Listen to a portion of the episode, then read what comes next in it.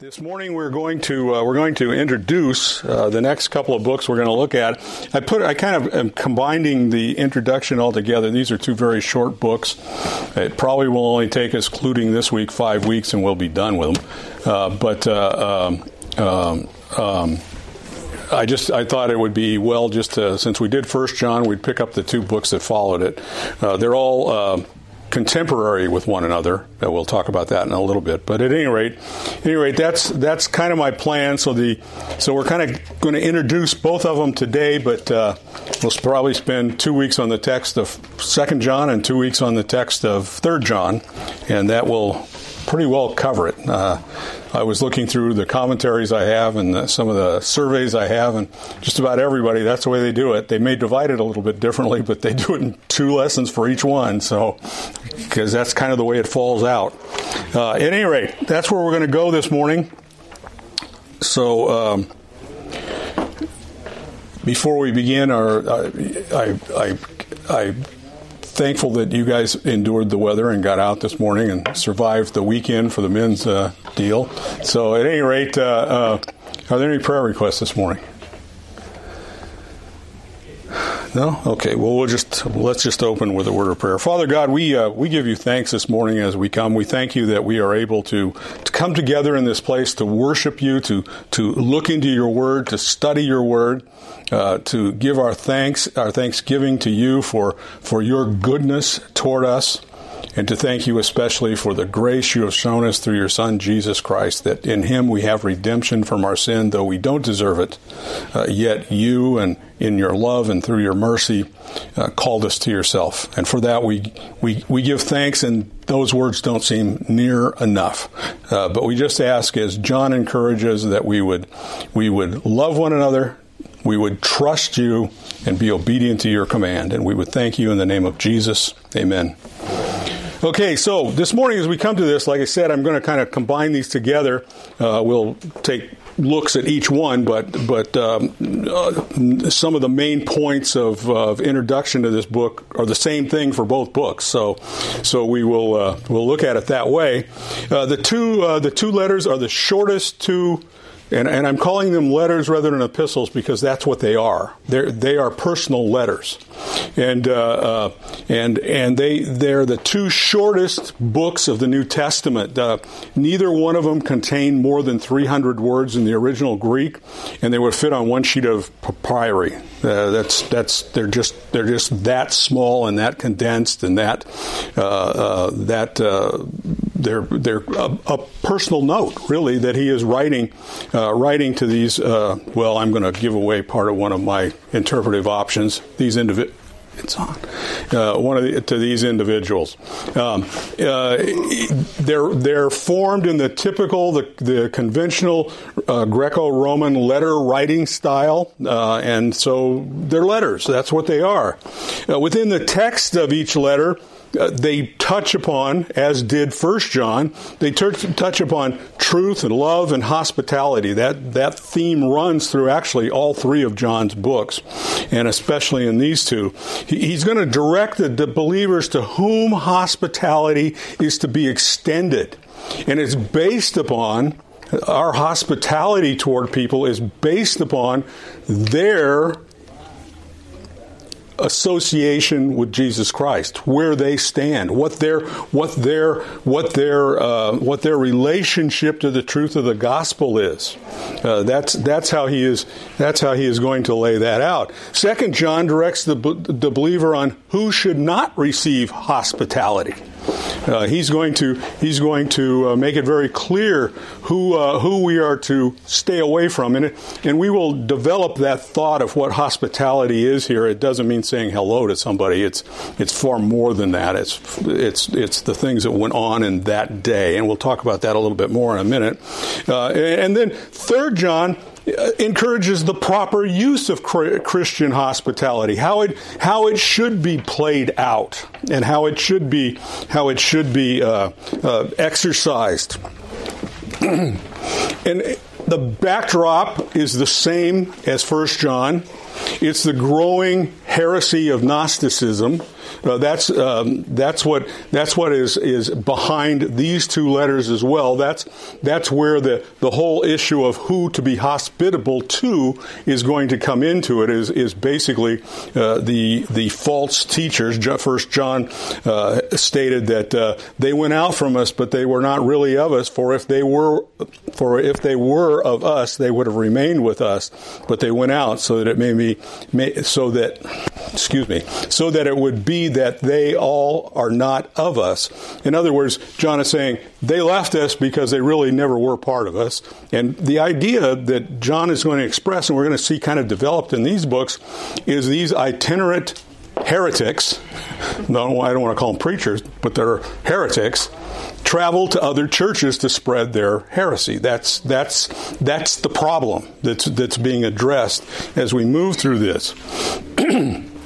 Incidentally, I know we kind of talked about this before, but just as kind of a reminder, and we stay into this, the Gnostic teachers basically they, emba- they embraced a philosophy of religion, not not a not a specific not a specific single system, but rather a philosophy. And the philosophy was based in Greek dualism, which basically said that spirit was good. I mean, this is an oversimplification, but, but anything that was spirit was good and anything that was material was evil. That, that's how they, that's, that's the basic philosophy that came behind it. And then it, it took different forms. And of course, here in 1 John, 2 John, and 3 John, John we have the very, the very early, and in fact, most commentators call it incipient Gnosticism. It was the beginnings. It was the Gnosticism creeping in uh, to the uh, uh, to the church at that time, and and it, it had different forms, but it, it wasn't it wasn't a developed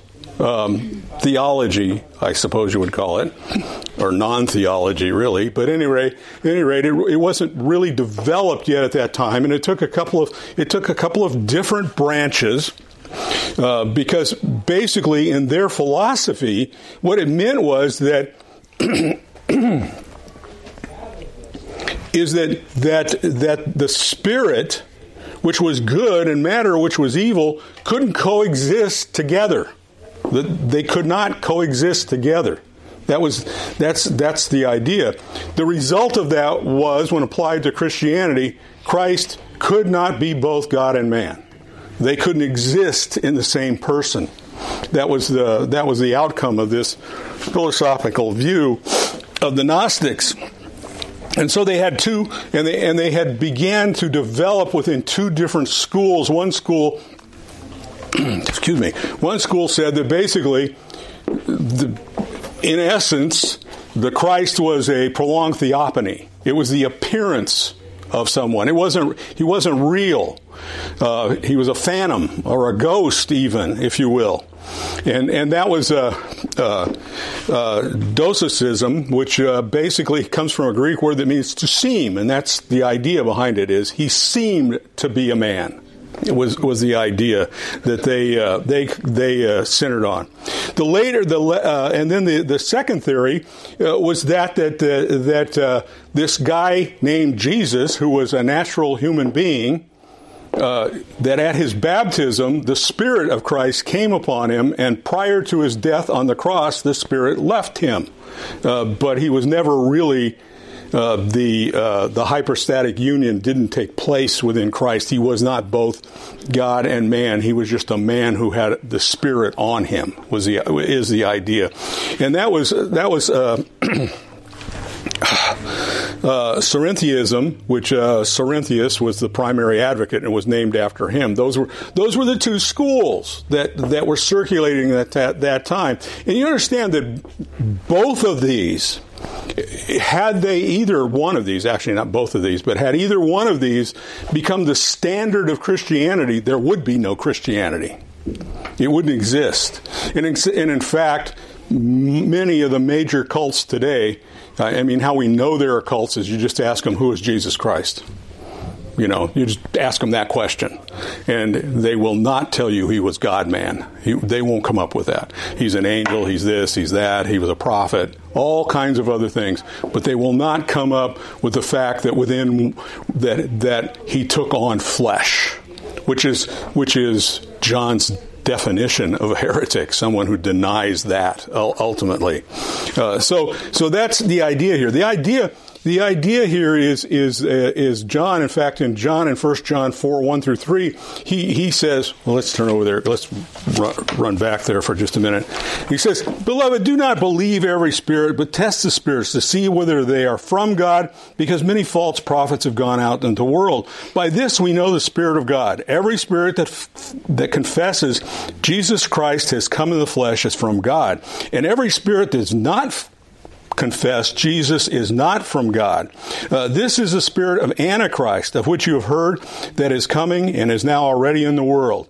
You, uh, you are from God, little children, and you have overcome because greater is He that is in you than He is in the world. And basically, the, to confess that Jesus did not come in the flesh is antichrist opposed to christ that's that's the idea and and and having made that denial logically logically then concludes that you also deny the incarnation, of course, you deny the virgin birth, you deny Christ's sinless life, which is then leads to you have to deny the substitutionary atonement, the bodily resurrection, and ultimately the second coming.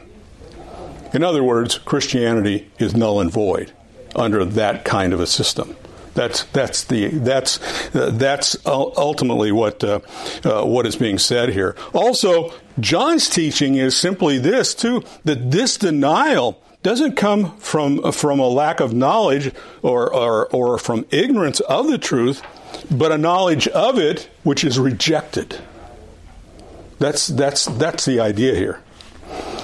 I think a primary example of that would be groups like the Watchtower Society here's a society that that has a Bible that they perverted a little bit, and they deny Jesus Christ. Uh, and they they claim to be the interpreters of Scripture. So it's not that they don't know Scripture; it's they reject it. That's that's the picture here. That's the picture John is painting of these people of these people in this in this particular instance. Second John 7 is going, will say, For many deceivers have gone out into the world, those who do not confess Jesus Christ has come in the flesh. This is the deceiver and the antichrist. In verse 7, he's going to say that. So that's, that's the picture, the backdrop that we come into, is that this application of, of hospitality, which is going to run through these two books, is is is applied because of these false teachers who are who are traveling who are traveling from church to church. That's the idea here. The three letters of John develop the theme of fellowship and or hospitality. In First John, the theme is fellowship with God. In Second John, uh, the theme is fellowship uh, is the theme is fellowship with enemies of the truth, or in this particular case, lack of. And in John 3, uh, the focus on fellowship with proclaimers of the truth. That's that's how the books are going to flow as as we begin to move through them. Uh, as to authorship, it's it's pretty much un, not disputed. There are some who who, of course, the liberal camps have always they question everything, and nothing was written by anybody who said it was written by, and none of it was ever written. When we say it was written, it was written centuries later. You know, that's that's that's just standard from the liberal theologians, or as I like to call them, the non-regenerate theologians. Uh, uh, uh, but the authorship of second and third John is uh, is is basically uh, not really disputed. The problem with is because these are personal letters, uh, the circulation was very limited which is obvious. You know, how many people have seen the mail you got yet last month? You know, that's that's kind of the idea here. Yeah, this was this was very uh, the circulation was very limited, and there was only a few people in that in that early days uh, that uh, that knew about them. Probably the churches these people belonged to, and then it, it, it spread out from there a little bit. How and so there's not a lot of quotation and there's not a lot to quote either, but at any rate, there's not a lot of quotations from these two books, but uh, we, they are quoted by Irenaeus uh, Clement of Alexander, Origen, and Cyprian, uh, and they all attributed these books uh, to um, to the Apostle John. Third John was uh, was included in the canon in the Council of Carthage in AD 397. So, so they, they, they received acceptance as, as, as, as authored by John. The letters are anonymous. John doesn't begin them by saying, you know, I, the Apostle John, to Fred. They, they don't say that. Uh, they, they, are, they, they don't identify John as the writer. He identifies himself simply as the elder. This opens, of course, within theological realms, people write papers on this. Why did he use the word elder? Well, there's a couple of reasons why he might have used the word elder. One, elder represents, of course, um, a church leader which of course John was. Of course, he was far more than a simple local church pastor or leader. He was an apostle. Uh, but yet, uh, Peter called himself an elder, so it's not uncommon. It's identifying with with uh, uh with the church leaders in effect as one of them, uh, because there is equality among amongst believers, different positions, different functions, but equality under the cross. That's that's the idea.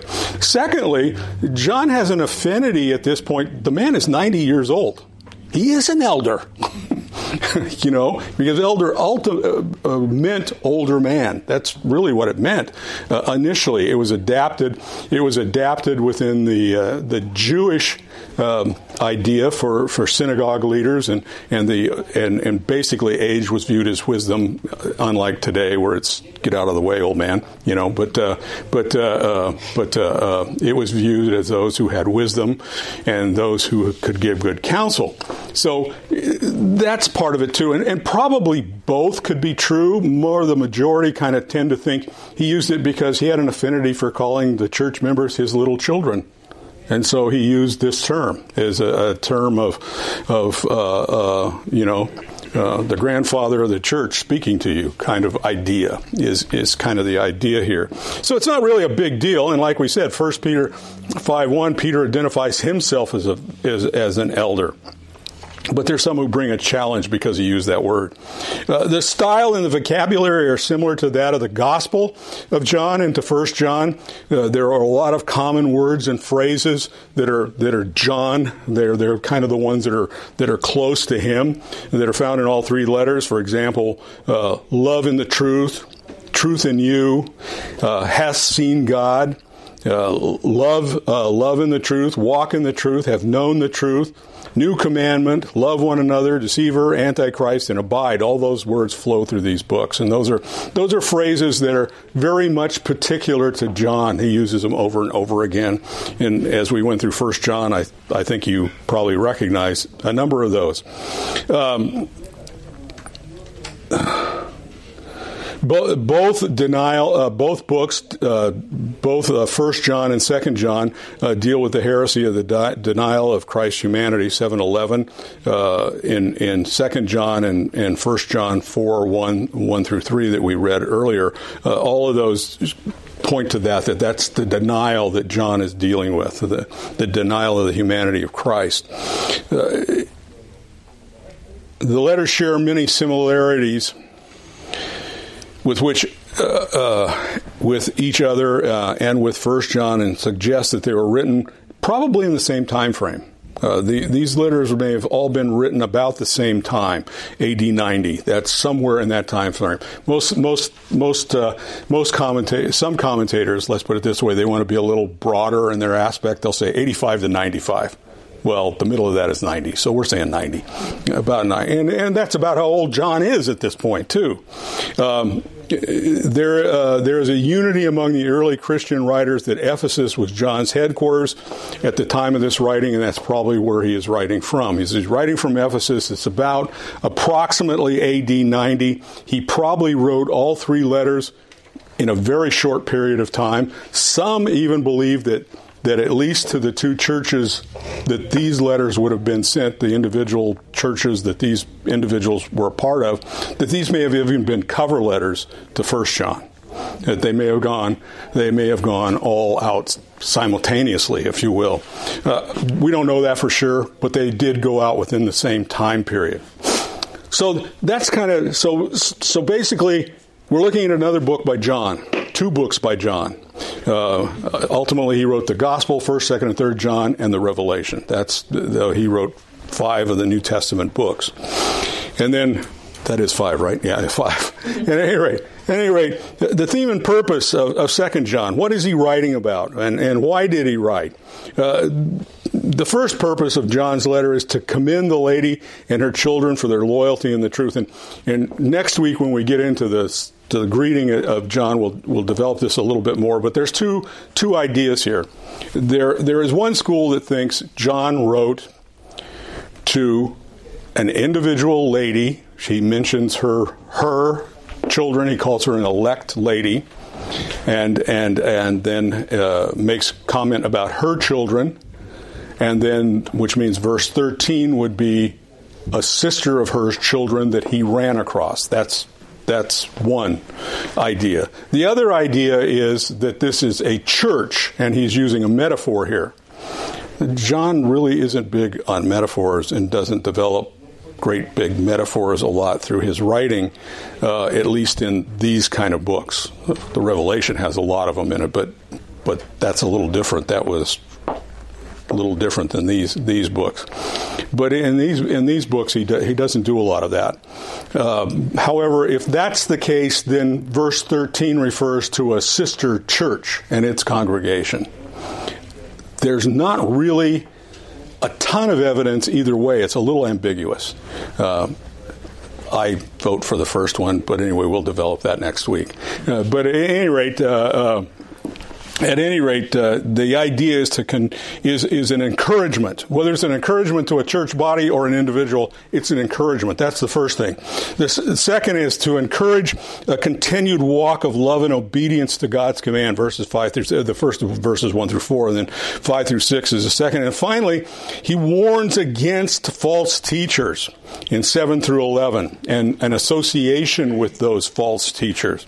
And then he, um, it's to inform his plan, his planned visit in verse 12 and to send greeting uh, from her sister children and or church in the final verses.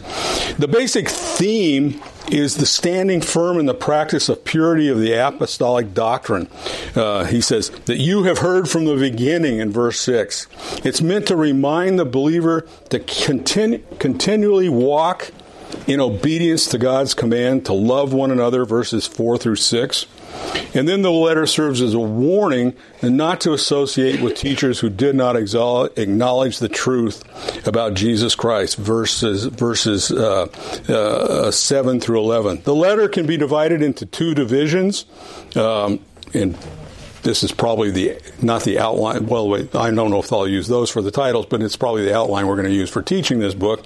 Uh, but practice of the truth in verses one through six, and protection of the truth in verses seven through thirteen.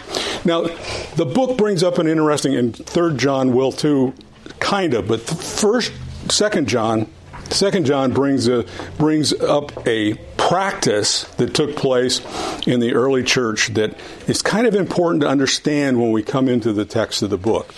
And that is in the early church we had local congregations. Uh, those congregations met in homes basically. Uh, Corinth was probably the first place that had a had a, um, um, a central meeting place, kind of like we do. Uh, but they met in homes, sometimes in rented facilities. Paul's preached sometimes in a rented facility where he was working out of. But generally, the local churches of the New Testament era met in homes. Second John is probably referring to a church that met in the home of a specific individual. That's probably what he's talking to. And during that time, and in fact, the book is going to talk about, John sent people to that church to assist, to teach. Not unlike what we did yesterday. Not unlike that, but a little bit different in that they came specifically uh, to teach apostolic doctrine and, and they would, would be sent to these churches. Well, what has happened now as we get toward the end of the first century is this heretical movement has begun. Gnosticism. And these Gnostics kind of fled away from where John had stricter supervision, i.e., around Ephesus, and they spread their heresy to local churches by coming in as itinerant preachers, which then the churches brought in, took care of them, fed them, and then sent them on their way to the next church. That's that's kind of the practice that went on during that time. That's why John is going to have to address this issue, you know, to be circumspect about who you're dealing with here who you're letting in, uh, who you're letting into your local church. Uh, very often, we we we there's some practical implications for us today that are a little bit different. But even for local churches today, who do we associate with?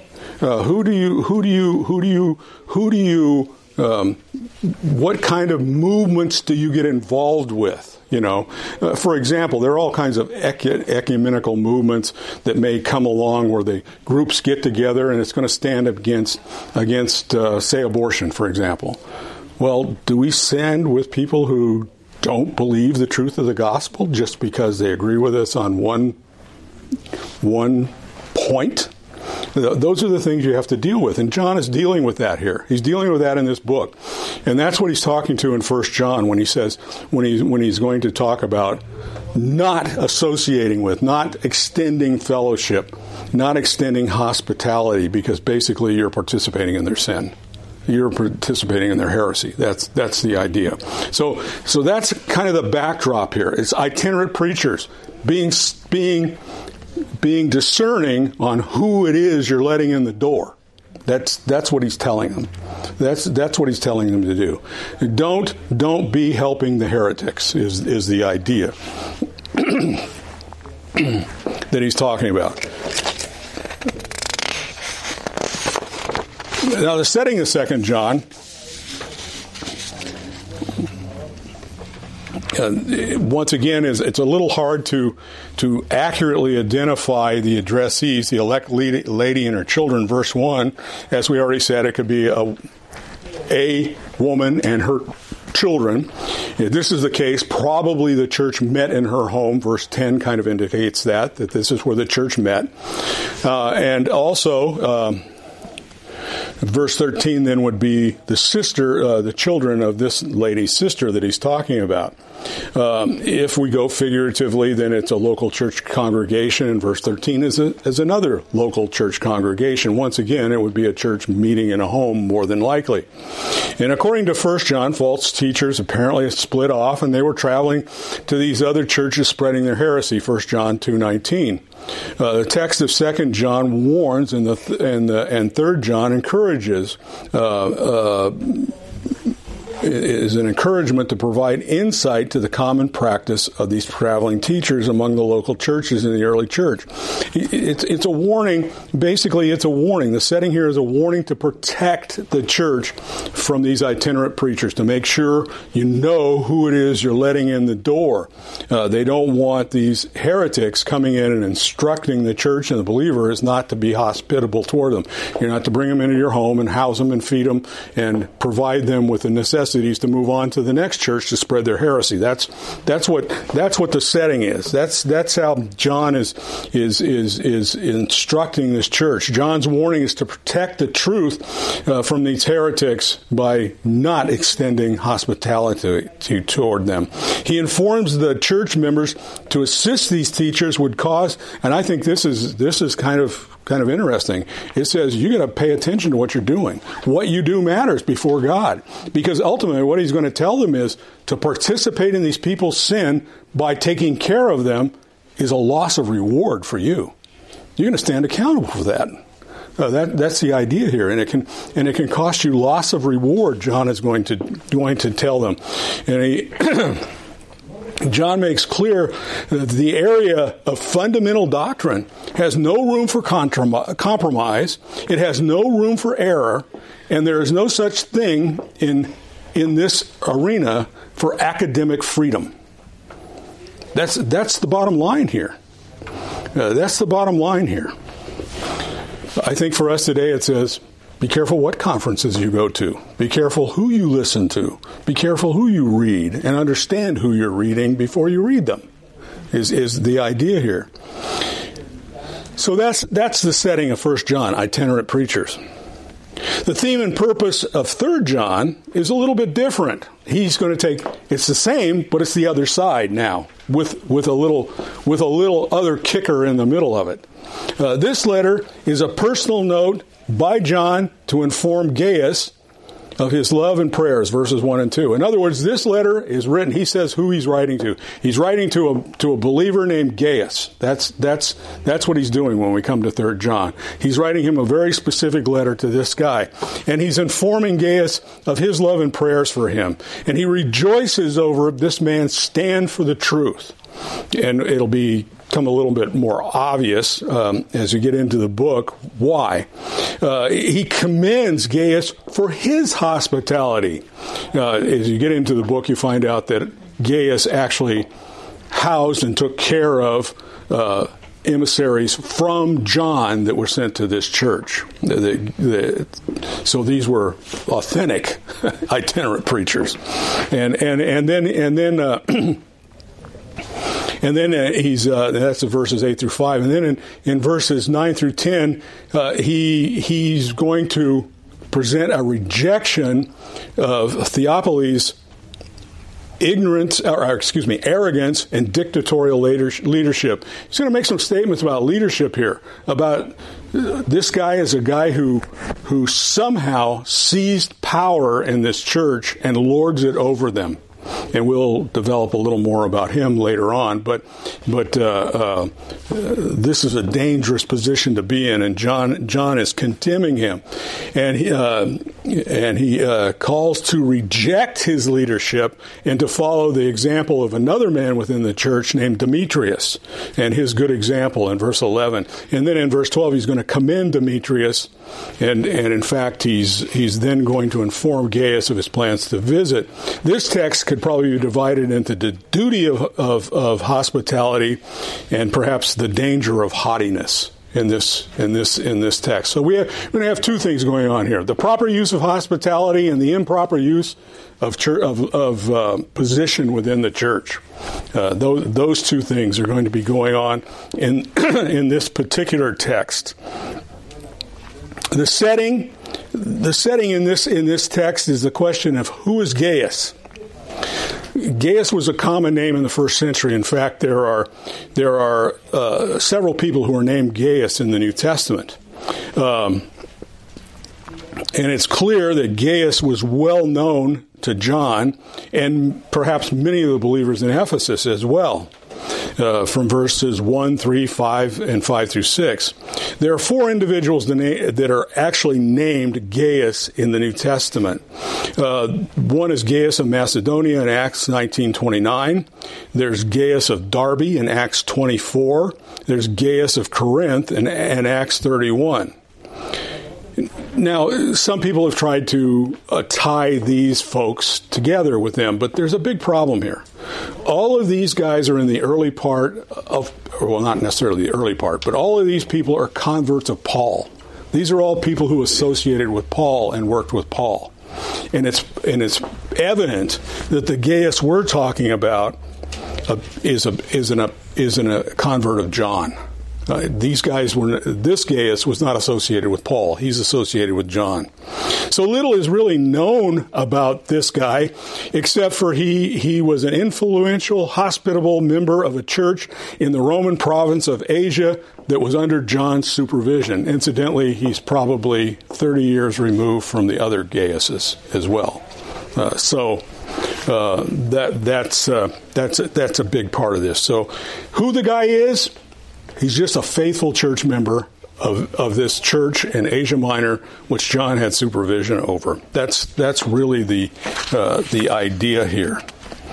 Uh, in this church, which Gaius was a member of, there has been a, a there has been a problem that developed uh, within the leadership. Uh, Diotrephes somehow had captured authority.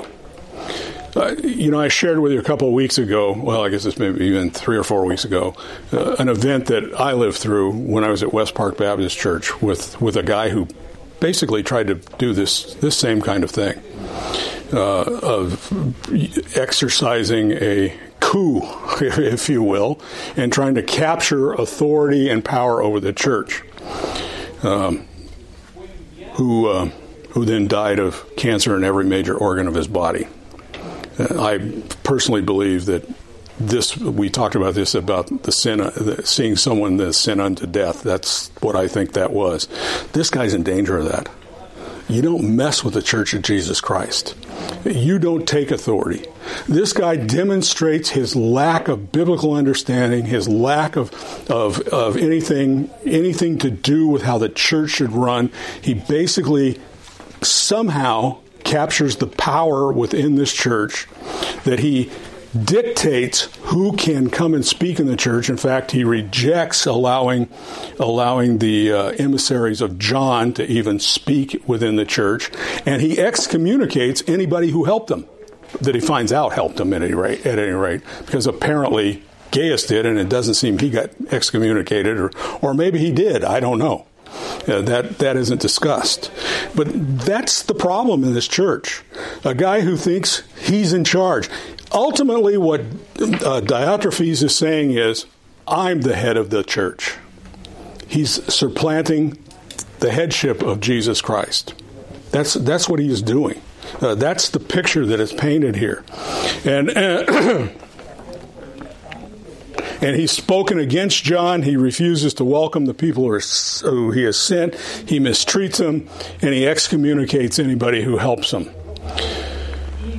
There's a previous letter that it's obvious from this text that John has sent to this church directed at what is going on with Diotrephes, which apparently somehow Diotrephes intercepted and squelched. He probably tore it up. Uh, but at any rate, that letter is lost; it's gone, uh, and and we we assume Third John is the replacement for that letter. Uh, the the news uh, has there's a couple of ways that that news probably got back to John. Uh, uh one, his emissaries who returned in verse ten. Uh, the report of the brethren cared for by by Gaius over over the time period.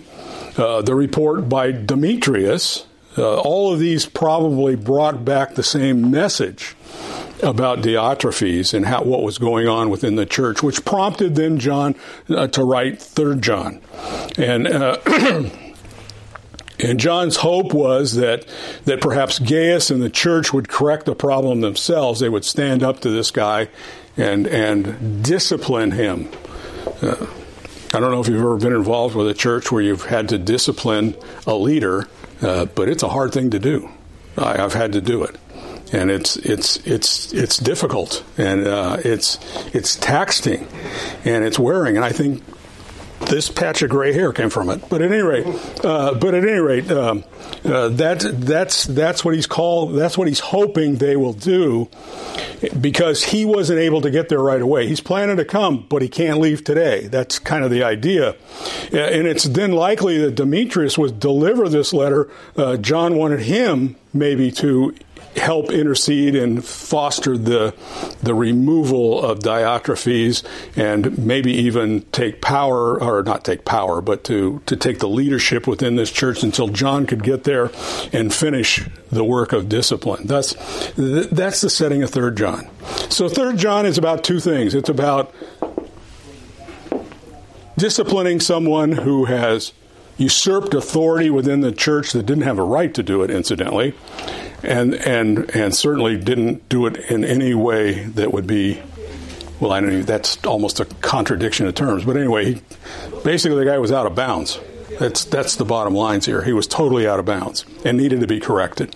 And then otherwise it is the proper use of hospitality toward holy men of God who have come to educate, help, and and and, and work within the church family. Uh, and then I, I, gave I gave a, a, couple of outlines for each one, and like I said, this this may be our working outline for the next four weeks, and it's abiding in Christ's command. First John, uh, first Second John is is abiding in Christ's commandments. We have the salutation, the walking in the truth, walking in love, uh, uh, and abiding not in false teachers, the doctrine of false teachers, avoiding of false teachers in his benediction. And third John is is commending Gaius. Uh, would be the first part, verses one through eight. Once again, a salutation, the godliness of Gaius, the generosity of Gaius, and the con- and the condemnation of Diotrephes, the pride of Diotrephes, the praise of Demetrius, and the benediction. That's so. These are pretty simple books, and like I said, it will take it will take us about four weeks, and we will have finished them. So that's uh, that's where we are, and. I got done too quick because they're too short of books. But at any rate, uh, but at any rate, uh, uh, are there any questions or or comments this morning? You were talking about Gnosticism. Isn't Gnosticism also like that philosophy of like we have specialized knowledge and? Well, yeah, that that is the yeah, you're correct. As as the uh, as the heresy developed, and certainly by the second century, but even in the even in the, fir- the latter, latter part of the first century, um, the that the um, the Gnostics, uh, and like I said, I didn't go into a delineated idea about it, but the Gnostics basically held that, yeah, you might be a Christian, but you're kind of a low level Christian. We're the super saints. We have knowledge far beyond you. And, you know, you might could attain to our level, but probably not. And uh, we have insight that you, you certainly can't have. You know, that's that that was the Gnostic. Uh, in other words, we're the Watchtower Society, and we interpret the Bible for you who can't understand it. You, you see, that's that's who they were. That kind of deal. Uh, we're we're the we're we're Joseph Smith, and we looked in a hatful of rocks and came up with this book called the Book of Mormon, which enti- which which translates the Bible for you because it can't otherwise be understood. You know, we're Mary Eddie Baker, and we're the ones who decide what Scripture says for you. You know, uh, because you can't obtain to that. That's all Gnostic. Uh, that's that's all Gnostic views. And any church leader who comes in and basically says you don't have the ability to understand Scripture. That's not to say that we don't need teachers. We all need teachers. You know, I revel in sitting in there every morning because that guy goes far deeper than I can. But uh, you know, and there's guys, that, and guess who he learned it from? You know, uh, because we're we're all, we're all called to different deals and gifted with different things, uh, different gifts by the Holy Spirit, and we're to use those for everybody's mutual benefit, not to make ourselves look good. You know, that's that's the bottom line. Uh, whatever God has gifted you with, but God didn't gift anybody with a super revelatory knowledge that nobody else has, maybe with the exception of the apostles back in the first century to, to bring the scriptures to you. But if you read them, you understand that they understood what their job was. And they understood it was a, their job under God's authority. Not, not they were super saints and you followed them. That wasn't the idea. Uh, the idea was you followed Scripture. So yeah, that's that's that's a big part of Gnosticism was this idea of having super. They called it epigenosis, super knowledge. That that was the idea. That's the idea. It's it's throughout. there are other places epigenosis, Ep, whatever I said is is used, and it it didn't refer to Gnosticism. It's referred to the to the fact that we do have the ability to have the knowledge God wants us to have. But when it's applied, especially in John's writings, it's applied to First uh, John, Second John, Third John. Well, I don't think he uses it in Third John, but in in, in those places, uh, it's it's being used to speak of uh, an unbiblical knowledge that these folks claim to have, special revelatory knowledge that nobody else has. You know, which is the problem with that uh, that uh, that group that we had a whole seminar about, and my brain just went dead. Uh, huh? Influencers. Influencers. Their leader claimed to have epigenosis. That's what he claimed. He claimed he had super knowledge. He had revelatory knowledge. That's her- heresy number one. well, number two, heresy number one is denying who Christ is. Uh, but uh, but but yeah, you're right. They did that. That's part of their their heresy is we're super saints. We, you can kind of be down there, but we're super saints. You, you you will not attain our level. That's the idea. Anything anything else? Well, anyway, I hope you enjoy this. It'll be a quick a quick study. Uh, but uh, I really wanted to go through these two books since I figured we might as, do, might as well do all three of his letters. So that's what we that's what we will do. And like I said, it'll only take four weeks. So, Don, would you close us?